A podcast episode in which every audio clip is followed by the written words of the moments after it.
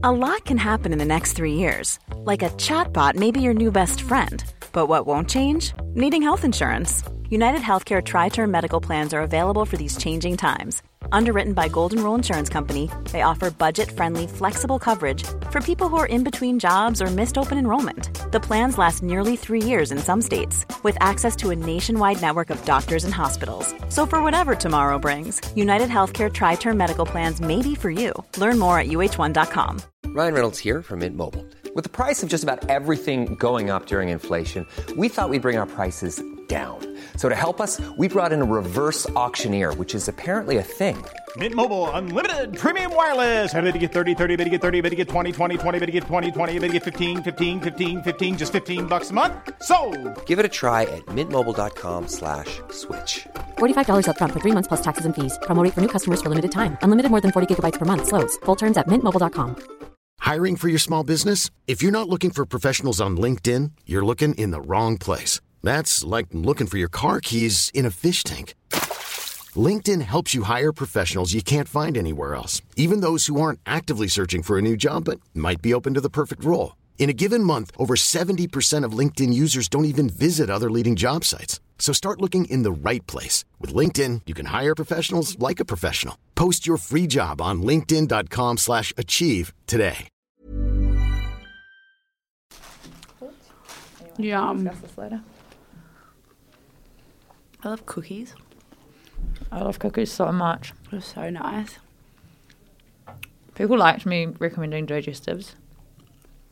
Yeah, they're. Pre- I mean, they are pretty good. This is quite yum. Yeah. Okay.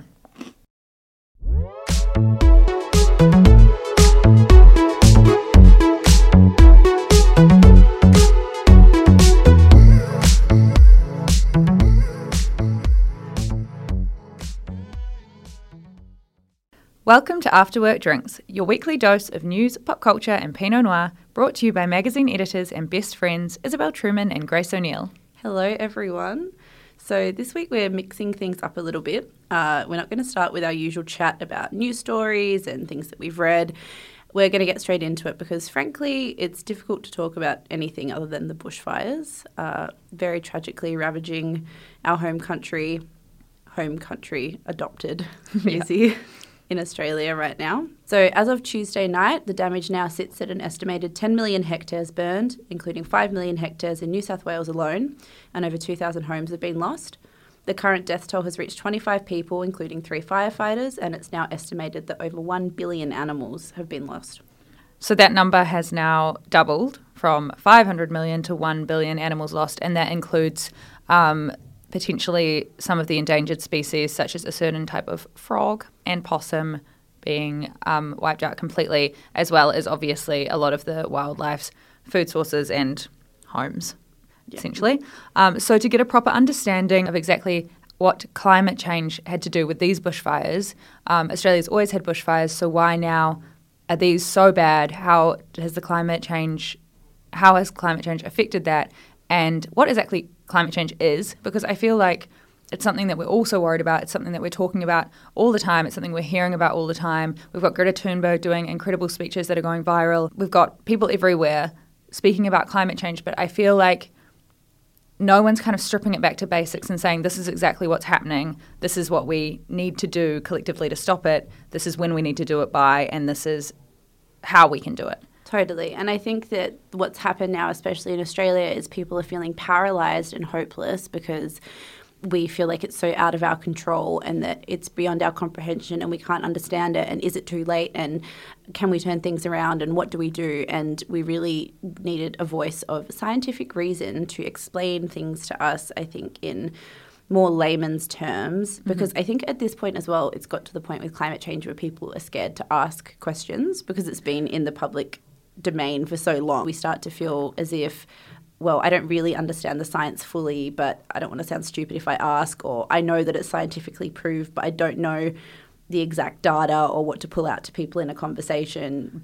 Exactly. Or I know the Earth is warming up, which is global warming, but I don't understand how it warming by 1% or 1.5% or 2% is the end of the world, essentially, Yes. for lack of a better phrase. Yeah, exactly. And you don't want to make sweeping statements such as the climate change crisis has caused the bushfires if you can't back it up, which is why we have got somebody. So we chatted to scientist and climate change expert Nerilie Abrams, who is professor at the Research School of Earth Sciences at the Australian National University in Canberra, who happened to be home from work because the whole of the city was shut down because of the smoke. Mm. So we talked to her a little bit about climate change, what we can do, and where to go from here. So we're going to play to you a condensed version of that interview now, the one that Isabel selflessly woke up at 7 a.m. to conduct. Seven, so early. So early. Uh, and then we're going to continue with the episode. Um, should I just say like Nerilie over to you or no? Yeah, maybe say that, yep. I can't when you're rusting cookies. I stopped. Nerilie over to you. Thank you so much for taking the time to talk to me today. I understand Canberra, where you are, is currently experiencing the worst air quality on record. Uh, yeah, it has, has been pretty terrible. Um, fortunately, um, the, the, last couple of days we've had a little bit of a reprieve, um, but we are expecting uh, those conditions to worsen again soon. And what's happening in Australia right now is so devastating. But what's really terrifying me is the thought that this is the new normal, that this is just a taste of sort of what's to come, and that disasters like this will continue to worsen as Earth's temperature continues to rise. Is that fear justified? Uh, yes, sadly, that, that is um, justified. I, would say actually um, that the term new normal is probably a bit deceiving. It sort of gives a, an impression that we've kind of landed in this new climate and this is what we have to adapt to. But in reality, what we're seeing is just the start of a change. And so this is the, the type of impacts that we get with global warming of just over one degree. Uh, the trajectory that we're on um, for the end of the century is more like three degrees. Um, so we're not in the new normal, um, and there could be a, a lot worse to come unless we really take urgent action. Yeah, so Australia has always had bushfires, but can you explain how the current crisis is directly linked to climate change? Yeah, um, yes, we have always had bushfires in Australia. It's part of our landscape. Uh, but um, human-caused climate warming is affecting uh, Australia and making these bushfires worse in a number of ways. Uh, so, like most places on Earth, Australia is warming. We've just had our hottest year on record, uh, but we've also had our driest year on record, and that drying we're particularly seeing across the southern parts of Australia, uh, where climate change is forcing the rains that we would normally have in winter to be pulled um, further south towards Antarctica, and so we're missing out um, on that really important winter rainfall, which is drying the landscape and making it more prone um, to having these really intense fires. And then on top of that, we also have the way that climate change alters the, the natural variability. Uh, so, for example, in the Indian Ocean, um, the Indian Ocean has um, a climate oscillation that's similar to El Nino in the Pacific. Um, and in 2017, we had a really extreme um, positive Indian Ocean dipole event, which meant that the waters off the northwest of Australia and Indonesia were unusually cool, and that cut off a really important moisture source for us. So, um, contrib- contributed to that drying um, as well. So, Australia also had its driest year on record in 2019. So, like you said, Australia's temperature has warmed by just over one degree yep. since 1910, I read. Um, and scientists are petrified of it rising by another 1.5 degrees, or as you said, three degrees, because when that happens, the damage will be irreversible. Can you please explain why such a small sounding shift in temperature to the average person has such a huge impact on the Earth? Yeah, those, those numbers do sound really small, and it's kind of well, what does what's one degree and what's two degrees or three degrees of warming? Um, but but where we see the impacts is in what those small numbers do to our extreme events. So in Australia, um, just, um, just last week, we saw the temperatures on the outskirts of Sydney reach 48.9 degrees. so that's really getting close to 50 degrees, and that's just an incredibly difficult situation for anyone to try and live in. And then when you add bushfire risk on top of that as well, um, that's where we see that these seemingly small numbers of um, global warming of just over one degree have a really big impact on making those extreme events more extreme um, and that they also happen more frequently. And if it rises by 1.5 degree or or over, um, that's when we'll be triggering lasting changes um, that we can't go back from. Is that right? Uh, in some cases, there, there may be changes that, that are irreversible. Uh, in terms of um, the, the impacts on Australia, the, the estimates that have come out today are that so far more than a billion animals have been killed in these wildfires. It's just a staggering amount, um, number. Um, and, and for, for, some species, it's their entire habitat has burnt. So it's a really, um, it really is a possibility that at the end of all this, we're going to see some species will have been made extinct. Um, so those are the type of things that are irreversible. And then we have our forests burning with such intensity, um, burning more frequently. There's less recovery time there, so we can see some shifts in the landscape that what we what we knew of the Australia that we loved um, may be quite different in the future. And scientists pretty much all agree that the temperature is rising faster than ever before because of humans, right?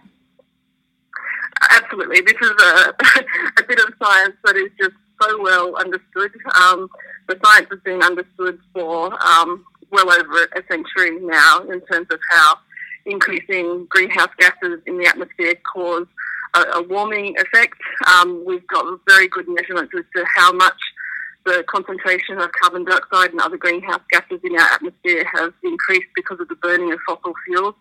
And, and we understand the physics as to why that causes our climate to, to warm. And we're seeing that playing out in our temperature records. Yeah, so basically, we're emitting too many greenhouse gases, which stop heat from escaping the earth. Um, I didn't even realize it's exactly how an actual greenhouse traps heat in so plants can grow. And carbon dioxide is the biggest greenhouse gas contributor. So, what are the main causes of CO2 that we need to drastically cut back on, and how can each of us do that on a personal level?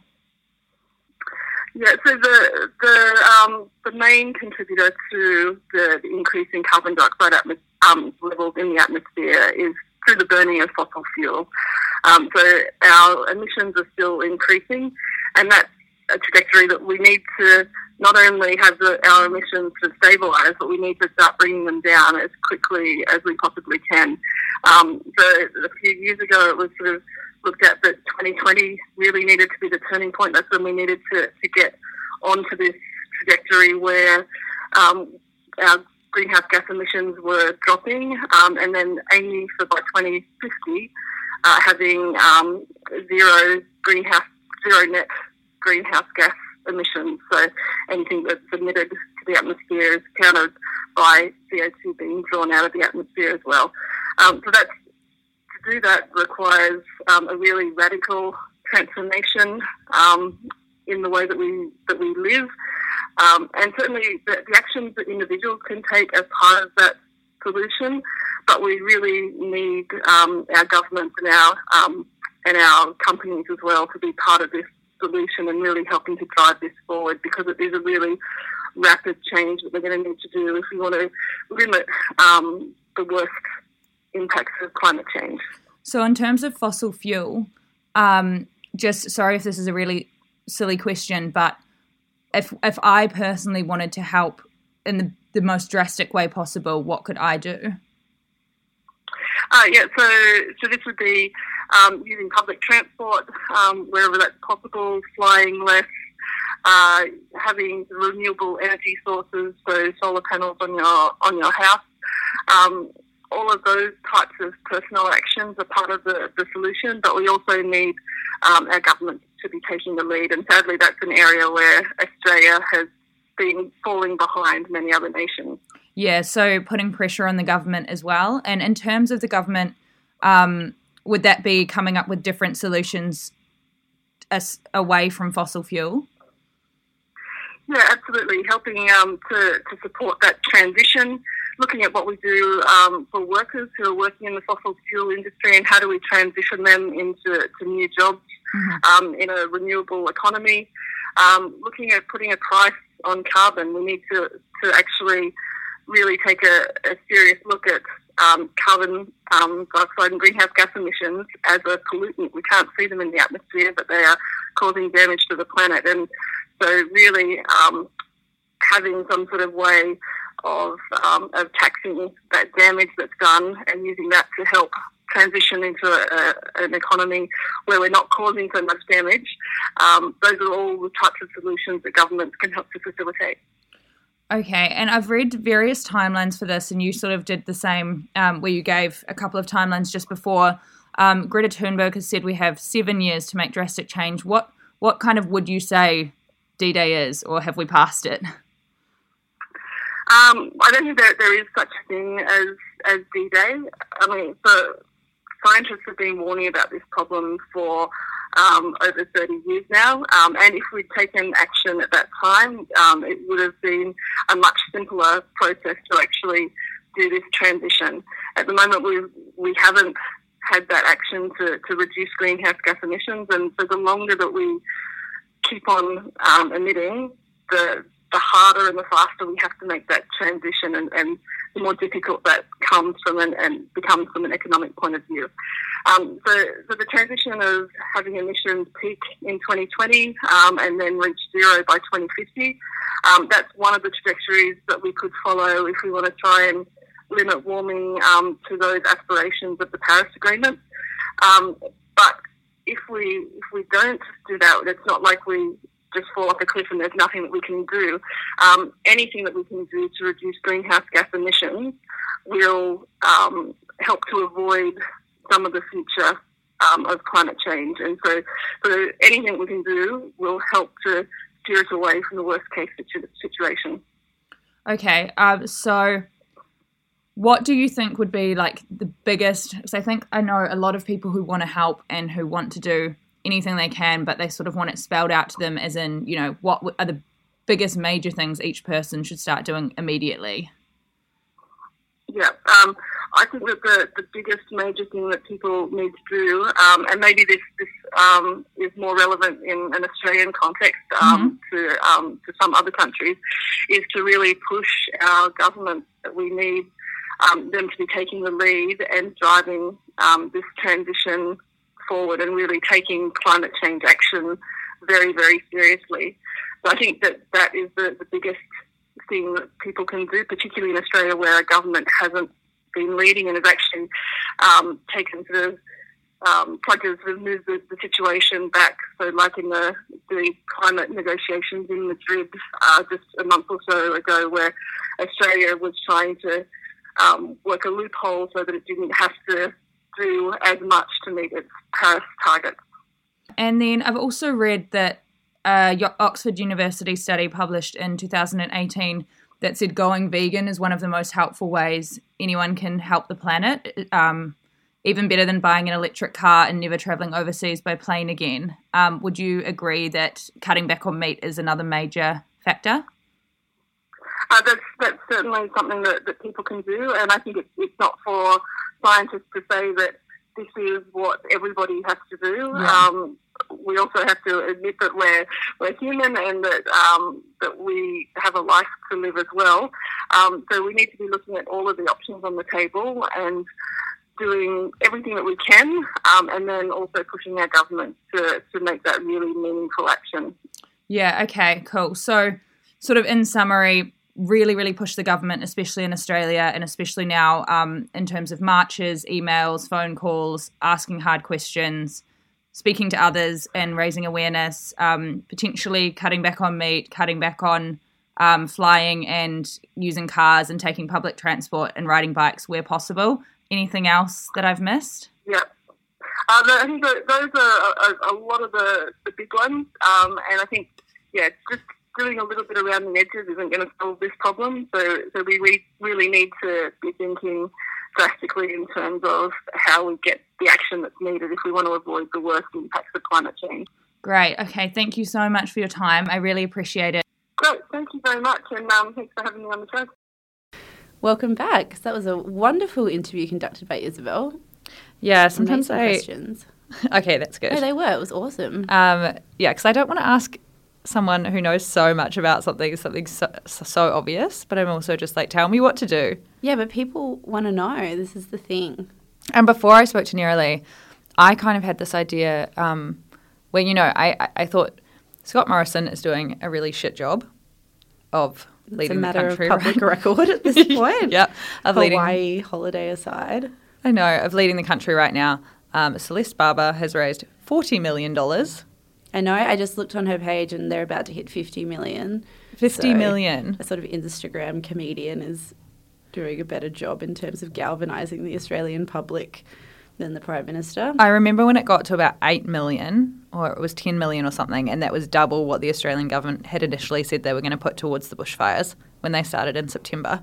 yeah. So, anyway, so I thought Scott Morrison is doing a bad job of leading the country right now, mm-hmm. but I also thought that what was happening was as a way of coping, Australians were sort of looking for someone to blame. And so we were looking to the government and blaming the government because that's the person in charge and it's happened on their watch. And he's but I- an easy kind of scapegoat because he's not very charismatic or.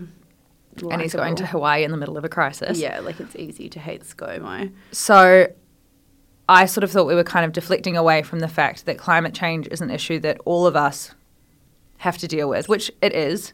But when Nerilie was talking, I had no idea of kind of how much the Australian government and Australia as a country plays a huge role in how much CO2 is emitted to the world. Um, so I looked it up afterwards, and in Australia, so the biggest issue is obviously the coal mining industry. Um, Australia's coal and gas exports total over 1.1 billion tonnes of carbon dioxide per year, which makes it the third largest exporter of fossil carbon behind only Saudi Arabia and Russia. So it means Australia is one of the worst countries in the world when it comes to impacting global warming. And this is because the government hasn't made any changes to stop that. Yeah, And- that's that's crazy. I actually can't believe it's that Yeah, high. and I was reading it. Um, Behind Saudi Arabia and Russia, like Yes. where literally no one wants to be in the like Yes. And- environmental stakes. I was reading a Guardian article and it said that the government does all of these, has all of these different tactics to try and deflect from the fact, f- from how bad it is, because they don't want to make the changes. The Liberal Party, I think, has especially always been aligned with the coal mining industry. It's been kind of a controversial thing for a long time. And we were talking before about how Kevin Rudd just wrote a really scathing um, op ed in The Guardian, a kind of unexpected hero of the day, um, about Who is, for anyone who doesn't know, the former Prime Minister of Australia. Yeah, not like particularly liked, but a, a Labor Prime Minister who actually tried to do sweeping reform around putting a price on carbon back in the sort of mid 2000s and was shut down by Tony Abbott, who was a Liberal Prime Minister. And so, even under Malcolm Turnbull, who was the last Liberal Prime Minister we had, you had someone who really thoroughly believed the climate change science. And every single move that he made to try and make significant sweeping reform in Australia, that was shut down as well because of the interest, the commercial kind of economic interests of the coal industry. So it's a frustrating thing because it feels like it's a very current thing, but it's a very long legacy that that uh, political party in Australia is responsible for. And what Nerilie was saying in um, that interview is Australia very recently made excuses as to why they weren't going to meet their end of the bargain with the Paris Agreement. And the Paris Agreement is all of these countries t- coming together, making a plan to stop the Earth's temperature from rising past 1.5 degrees. Everyone has their specific goals and targets that they've all said they're going to do to stop climate change, and now Australia is trying to make excuses when mm. the whole country is burning down as to why they're not going to stick to the end of the bargain. And what's even more shocking mm. is that instead of addressing this by trying to work out a solution, Australia is continuing to ramp up its fossil fuel production, mostly for export, and there are 53 new coal mines proposed. So it wants to double its existing production again by t- 2030, aspiring to be the supplier of choice to fuel a proposed new wave of power stations in Asia. I can't even believe we're talking about coal. Like, it doesn't I can't believe like something from but I think the this is- 1800s. I think this is the issue is I can't believe we're talking about coal, which is crazy because this is such a huge reason Yeah. that global warming is happening. Australia is the third worst country in the world, and we didn't even know that. I didn't even know that until Yeah, I was talking to Nerilie, and I was like, "Oh, we're just blaming it on the government when all of us should be making bigger changes. And then she's like, yeah, all of us should be, but also the government is fucked. And the thing to remember on top of that is that the government is a representation of the interests of the people in that country. So Exactly. Governments aren't just some Random random thing there. that's detached from you. We all hopefully went out and voted last year in the election. It didn't go the way that we expected it to, but this is why it's so important to be engaged politically in what the side effects of any given election are because it's it's easy when things are quiet and relaxed and the economy's fine and nothing's directly affecting you and there hasn't been a big environmental disaster recently to forget that all these things are at stake. Now we're not going to have another election for two more years and people need to not forget That this has happened. the reason that this happened and that there is a alternative party I meant to recommend uh, quite a while ago when I was on my Instagram break. Um, uh, issue of the monthly that did a really fantastic cover story on Anthony Albanese, and the Labor Party uh, in Australia, I'm sure, have many valid criticisms leveled at them, but in terms of climate change and action on the environmental crisis, there is no comparison to the Liberal Party. This is a party that have been actively acknowledging the science for over a decade and who have policies to tackle this. And so this attitude that some people have of, oh, they're just as bad as the other, and I'm not going to vote for either because I don't care, and politics is stupid. It's wrong because even if you're only voting on a single issue, and this is a single issue, it's going to have very long term impacts on our country and our world. I want to. I don't want to get too bogged down in statistics, but I do think it kind of, for me anyway, reading all of this helped me to understand. Mm. And I know Nerilie talked about so what's happened since 1910 is Australia has risen by one degree, and now because of that, we're getting severe droughts. The rainfall patterns are changing, and the bushfires are the worst in history. So now, natural disasters will be catastrophic mm-hmm. if it rises again by another 1.5 degrees, which is expected, so what we're basically trying to do is keep it ri- from rising above that. Mm-hmm. If it rises by 2 degrees, just 0.5 of a degree more, 37% of the global population will be affected by extreme heat.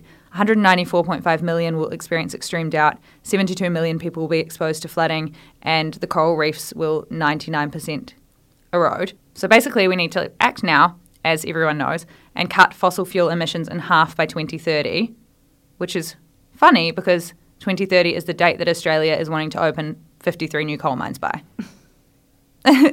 Don't you think that's Yeah. mind Not- boggling? uh, yeah, the Australian government, hopefully not Australians. yes, the. Australian government, yeah. Yeah, Um, yeah, that's very so that was just a huge thing that really, really shocked me. And obviously, there are things that all of us should do, and we're going to talk more about that and more about how we can help. But I think that was just very eye opening for me. Yes, because there, I think this is a two pronged situation where if we focus too heavily on the individual, we miss the fact that there's nothing an individual can do on a personal level that can impact the climate crisis in the way a government of a country can or mm. multiple governments of countries can. On the other side, that doesn't give us a free pass to do nothing on a personal level because that makes you feel hopeless and paralyzed and useless and kind of gets rid of all of the ways in which a whole bunch of people acting on the individual level can also make a massive difference. So there's two elements at play, and we want to cover both. Yeah, exactly. So I touched a little bit about it on the interview with Nerilie, and we have talked about um, cutting back on meat in the past, and it's one of those touchy topics which. I mean, I can't for the life of me understand why it is so touchy, but it is to the point where some people still don't know I've been vegetarian since age six because I will not tell them for fear of sounding like a nagging vegetarian. Mm. But cutting back on meat is huge. In 2018, as I said, researchers at Oxford University found that cutting meat and dairy products from your diet could reduce an individual's carbon footprint from food by up to 73%. It was found to be the single most important thing or biggest thing, helpful thing you can do to reduce your impact on the earth. Uh, and on top of that, cattle ranching, there's a bazillion statistics, but cattle ranching was the single biggest driver of the deforestation of the Amazon, which led to all of those fires very tragically this year as well. So there's completely endless evidence to show the way that the meat and dairy industries impact the environment. But we're going to be totally open and just have a free chat here because on the weekend I got drunk and ate fried chicken. So no one is a saint, especially not me. But the reason we want to have this conversation is we want to take away some of the weird taboo and stigma that seems to exist around the conversation of meat consumption Mm. because it is something that you can easily uh, drastically reduce Yeah. to make a really big environmental impact.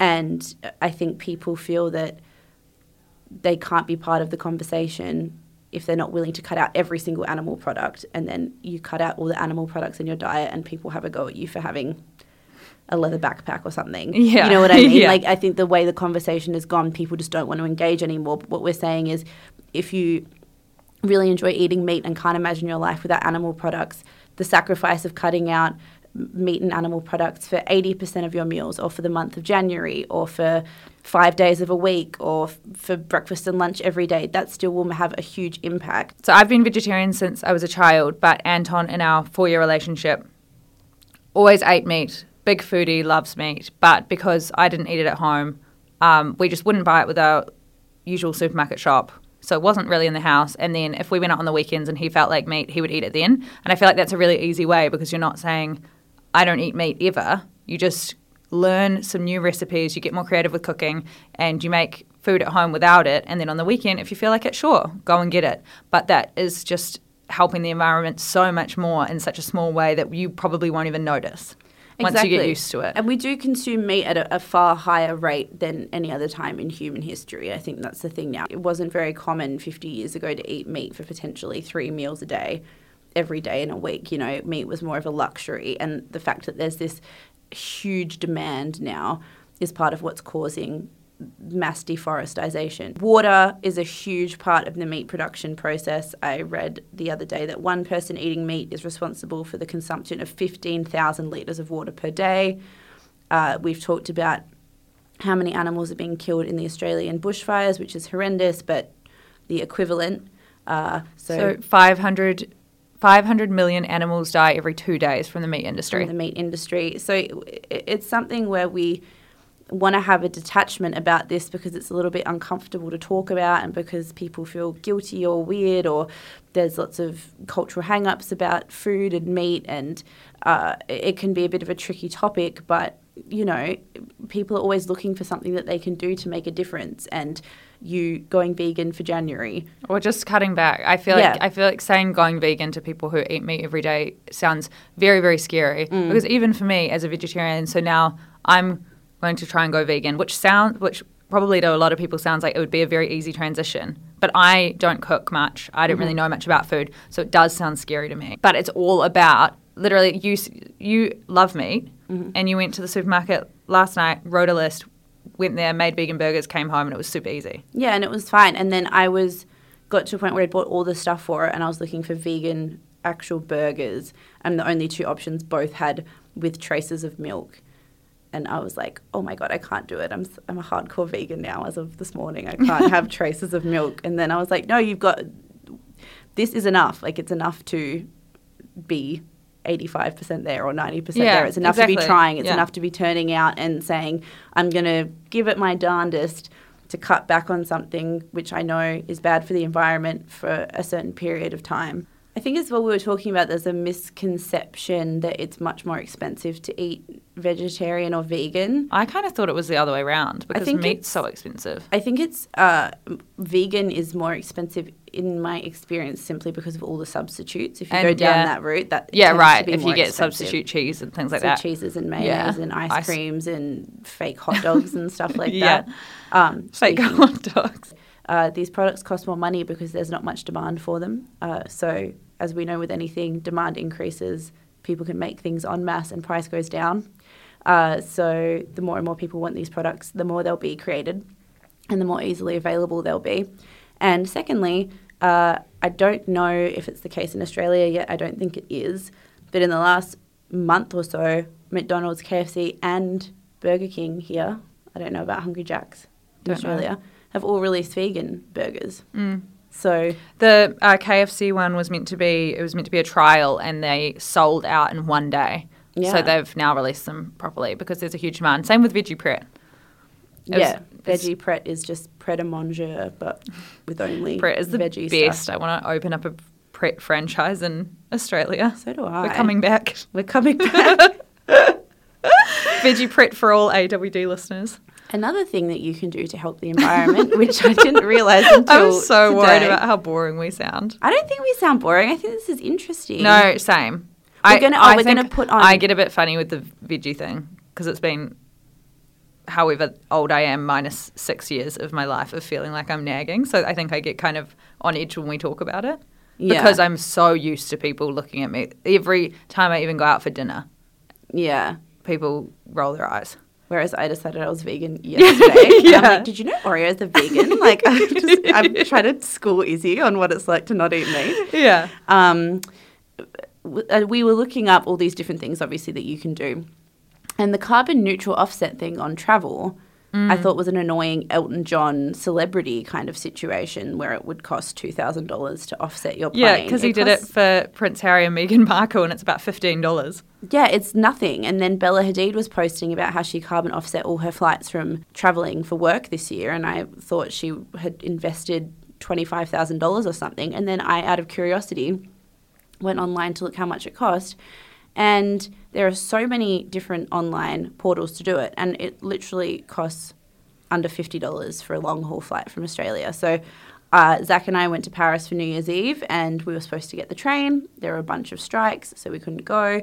So we had to fly at the last minute. And I went on to see how much it would cost to carbon offset our flight, and it was $15 US return for two flights. So you did that just before. No, I didn't bother. No. So we're going to put that in the show notes for anyone who wants to do that as well. yes. Should we take a quick break? Yeah.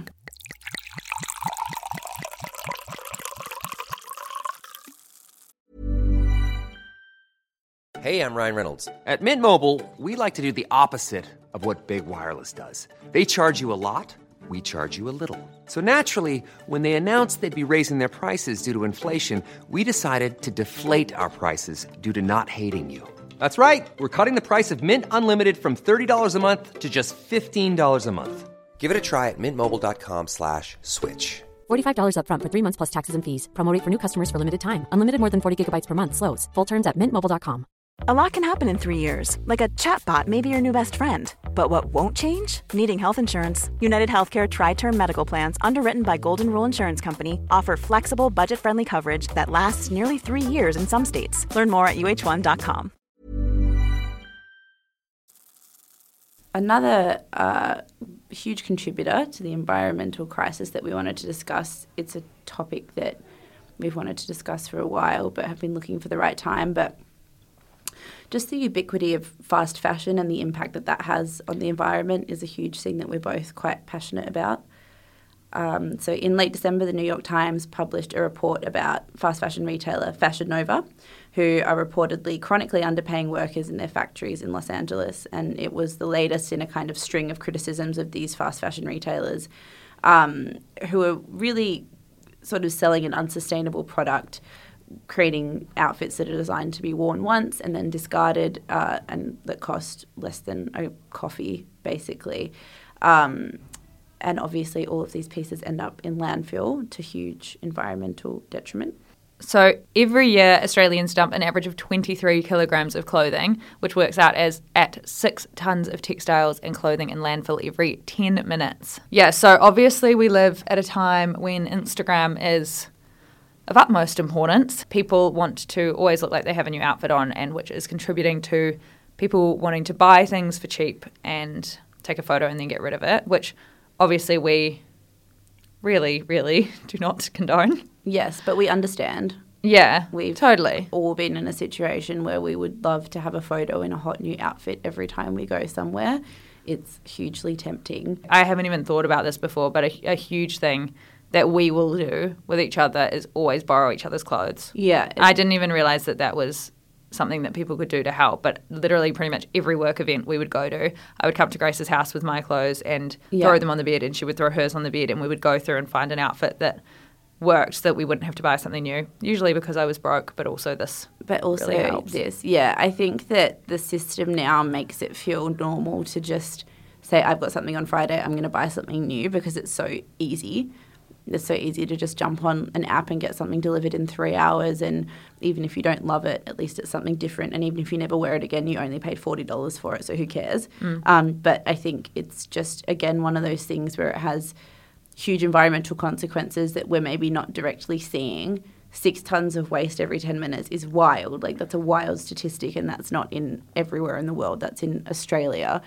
So I think just just the practice of being a mindful consumer, as much of a buzzword as that sounds, like do you actually need something? What's the is there a value in waiting and buying a single thing that you can wear over and over and over and over and over and over Yeah. again? But also, another thing to note that a lot of people won't realize is that when you order clothes off some of these sites, especially the fast fashion retailers, say if you're ordering from an overseas retailer and it will take a week or two to get to you and you don't want to risk getting the wrong size, so you order two sizes of the exact same thing and think, I'll just send it back because it's free shipping, free returns. Mm. A lot of the time, that item that you send back, even if it still has the tags on it and even if it's in perfect condition, just goes straight to landfill, mm-hmm. which is absolutely crazy. So, it's a new report that came out that showed this, and that's because it actually costs the retailers more most of the time to check the item to make sure that there's no damage, to, I don't know, re put the tags on, re hang it up, and put it back on in the store. So, they would rather just throw it in the bin. That's crazy. And that's where the Fashion Nova thing comes back to where to sell an item at five dollars a dress or five dollars a top, the there is no way that the employee who made that is getting paid a proper wage, hmm. right? And yeah. when you talk about people throwing things away, things cost so little to make that it's cheaper to throw something in landfill than to put it back into the factory and rebox it and send it to someone else. And that's really scary. And even if you're not shopping on these really cheap fast fashion sites that kind of popped up in the Kardashian era, it's not to say that other brands aren't doing this too. So I think kind of the summary is just to be more conscious in general um, with buying anything. Like I'm, what I'm trying to do, what I'm really focused on doing is trying to stop and think before I purchase absolutely anything that comes in any form of packaging. Mm-hmm. Because wasn't there that big thing with Burberry? Oh yeah, that was a couple of years ago. But yeah, Burberry were were caught burning off millions of pounds of dead stock of clothes that they didn't want to sell cheap. Yeah. they just burnt them in a giant fire. because they didn't want to go on sale because it cheapened their brand, so they were burning all of their previous season stock. So it's not just Yeah, and that was an industry wide practice that I, I, I think Burberry have apologised for and, Yeah. and they've stopped doing now. But there is it's it's a thing that it's it would be very easy to say just buy designer clothes. It's easy. That's not ex- what we're saying Yeah. at all. Yeah. Um, we're saying that make a choice to to invest in less in general, mm. own less pieces, and secondhand shopping is amazing. The pieces that you get are such fantastic quality. And it costs less money, and you're not contributing to a kind of consumption problem by buying them. Places like the Outnet are the factory outlets of amazing retailers, so you're getting more classic, less time, timely, trending pieces for less money. So the likelihood of you keeping them for longer is much higher. Mm. and I'm not sure if Depop if you can use it in Australia yet. You can. You can. Yeah. Okay, everyone get on Depop. It's the best thing in the world. It is so good. Have you seen Depop drama? Yes, it's the It's best my Instagram page. account ever. The Depop for anyone who doesn't know, because it's ma- it's massive in the UK, but it is literally basically Instagram, but people sell their clothes on there. You can follow shops, or there's people on there, and it's Mostly Andrew Madine's on there. Yeah, and it's mostly secondhand goods, um, and for obviously cheaper than usual. So it's like eBay, but very easy to use. eBay for Instagram users Yes. and it's the best. You can search on there. So, say if you went into a shop and you found a pair of boots you liked, you can go on Depop and search and other stories boots and get someone secondhand ones that they don't wear anymore for half the price. It is the best. There was a great piece in The Guardian. I cannot find her name for the life of me, but a journalist for The Guardian wrote a great piece that was released a couple of days ago about her year without fast fashion and all the things that she learnt about her consumption habits. Um, so if you're very into clothing, which we are, um, it doesn't mean that you have to stop caring about what you care about. It's just about little changes with big impacts. So, just to recap, if everything seems a bit overwhelming, here are a few things you can easily do to help climate change and to stop global warming. One, demand government action to lessen fossil fuel emissions, especially in Australia. This is a massive one. The bushfires have kind of woken us all up. actually, Grace said something so funny before. she was like, now, what did you say? Uh, I just said that everyone's like, oh my God, climate change. And everyone in the Philippines and India, where they breathe in the equivalent of like a packet of cigarettes in fucked up air every day, is like, yes. yeah, exactly. Um, tried it. I need to stop being such a pussy. Eat less meat, whether that's strictly something like meat free Mondays or just eating one meal with meat per day or eating meat on the weekends when you're out or not buying it at the supermarket, swapping to coconut yogurt, which is delicious, instead of normal yogurt, etc. Plant some trees. Trees Yeah. are good. And trees have all burnt down in Australia. yeah. Pop out and plant some. There will definitely be drives or something somewhere. We'll find there'll be tree planting days. Yeah, we're going to put a of. bunch of stuff in the show notes um, after this as well, so you can click So on I there. like, where am I planting a tree? Like, I'm just going and buying one. No, but you can. There'll Um, be, yeah. yeah. there's clubs all around, or you can go online and even there's a br- Australian brand called Will and Bear who are actually incredible. And for every single hat you buy, they plant ten trees. And so for Black Friday, instead of doing Black Friday, they did Green Friday, and they planted three football fields worth of trees. Amazing. Yeah, so there are really cool brands as well, and even in terms of shopping for fashion, really looking because a lot of people will say they're sustainable, but really looking for brands that actually use recycled materials and who actually are really sustainable. Like KITX is a really great one. Mm-hmm. Anything Emma Watson wears, basically, really great. Take public transport, walk, bike, and cut down on things like using a car when you don't need to and flights or offset your carbon emission. Like Grace said, it's $15 and avoid packaging. This is another one which I was looking up last night and getting really shocked about. Obviously, recycle everything you can, but also try to avoid packaging in general because basically what's happened at the moment is China used to buy other countries' waste and then turn it into polyester fibers to make clothes and shoes, etc. But right now they're being much more strict with what they take. Basically, we have too much rubbish. And Australia has been stockpiling recycling until they work out what to do with it. Such a bizarre. There's just all these things These going on in random the world. quiet we just have no things. idea about. Yeah. Yeah, and in Victoria alone, um, that's caused 10 small fires this year. Oh, sorry, not 2020, last year. So we do want to recycle, but when you recycle, you actually have to wash everything as if you were going to reuse it, or it won't. It'll might end up in landfill anyway. Mm. And consume less, people. Very sexy. yeah. I'm wearing the same pants that I've worn all week. Yeah. Doesn't matter. And they're from a vintage store in Rome. Exactly. Consume more podcasts. Oh, and one more thing you can do is share this episode because the more people who are aware, the better, Mm-hmm. essentially. Exactly. And what we're going to do is in our show notes this week, we are going to have the statistics. So you can just get a really brief, quick overview of climate change and global warming, what needs to happen, and things you can do. Plus some links to read if you want to find out more information about anything we have talked about. Correct. And we thought we'd leave on a positive note. I mean, I think I think this episode is positive. Me too. Yeah. We wanted to put a, a positive spin on a hugely negative event. Um, but on a more positive note, we would like to touch on some amazing Instagram DMs we got this week. Yes. So after that, we are going to talk about all of the shit presents our ex boyfriends have gotten us. so if anyone missed it, we did a Christmas special where we. I don't know how we even got to the topic, but we were talking about the first gift. Oh, uh, we were talking about how we Like became 17 bottles of Prosecco. We'd had 17 bottles of Prosecco, but we were talking about how we became friends, which is bonding over me telling Grace that when Ant and I started dating, we'd been going out for six months, and he bought me some body wash from the supermarket and some crispy M&Ms, which will never not be hilarious, for my birthday. Um, so Did he wrap them up? I, in my brain, this is what I've said to you before.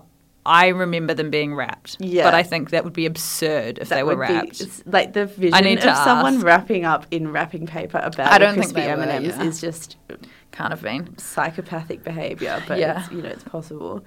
And now every time I eat crispy M and M's, it's just a big old joke. I had crispy M and M's at Grace's house the Is he like night. twitches? yeah.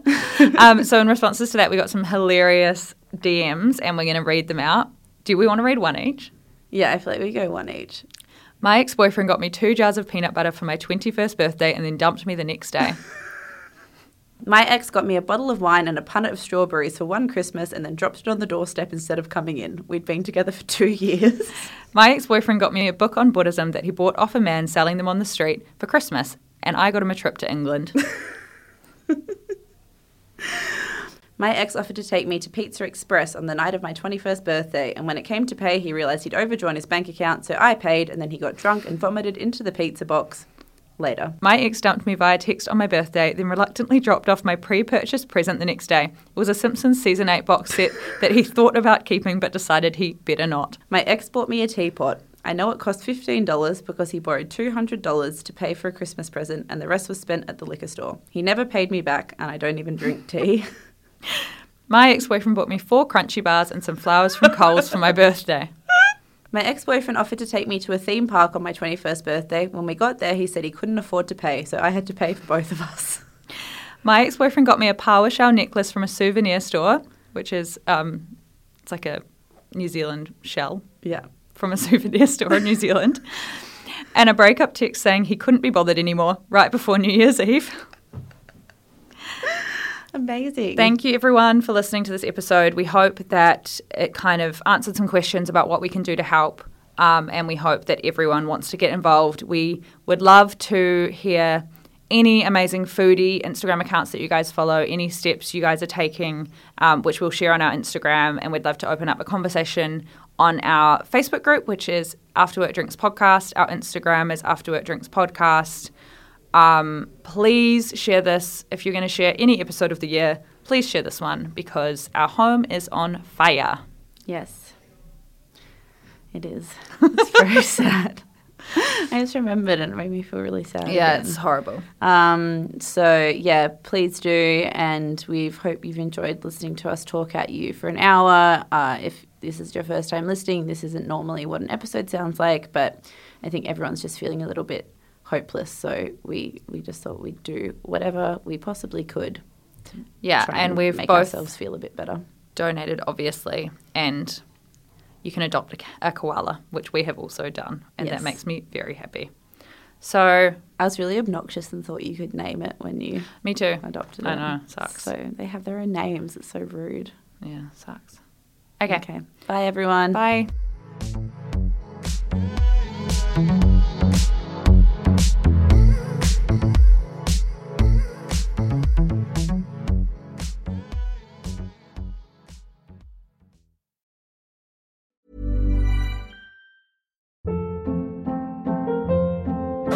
Hold up. What was that? Boring. No flavor. That was as bad as those leftovers you ate all week. Keke Palmer here, and it's time to say hello to something fresh and guilt-free. Hello Fresh. Jazz up dinner with pecan-crusted chicken or garlic butter shrimp scampi. Now that's music to my mouth. Hello Fresh. Let's get this dinner party started. Discover all the delicious possibilities at hellofresh.com. Even when we're on a budget, we still deserve nice things. Quince is a place to scoop up stunning high-end goods for 50 to 80% less than similar brands. They have buttery soft cashmere sweaters starting at $50, luxurious Italian leather bags, and so much more. Plus, Quince only works with factories that use safe, ethical, and responsible manufacturing. Get the high-end goods you'll love without the high price tag with Quince. Go to quince.com slash style for free shipping and 365-day returns. Imagine the softest sheets you've ever felt. Now imagine them getting even softer over time. That's what you'll feel with Boll and Branch's organic cotton sheets. In a recent customer survey, 96% replied that Boll and Branch sheets get softer with every wash. Start getting your best night's sleep in these sheets that get softer and softer for years to come. Try their sheets with a 30-night guarantee. Plus, get 15% off your first order at bollandbranch.com. Code BUTTERY. Exclusions apply. See site for details.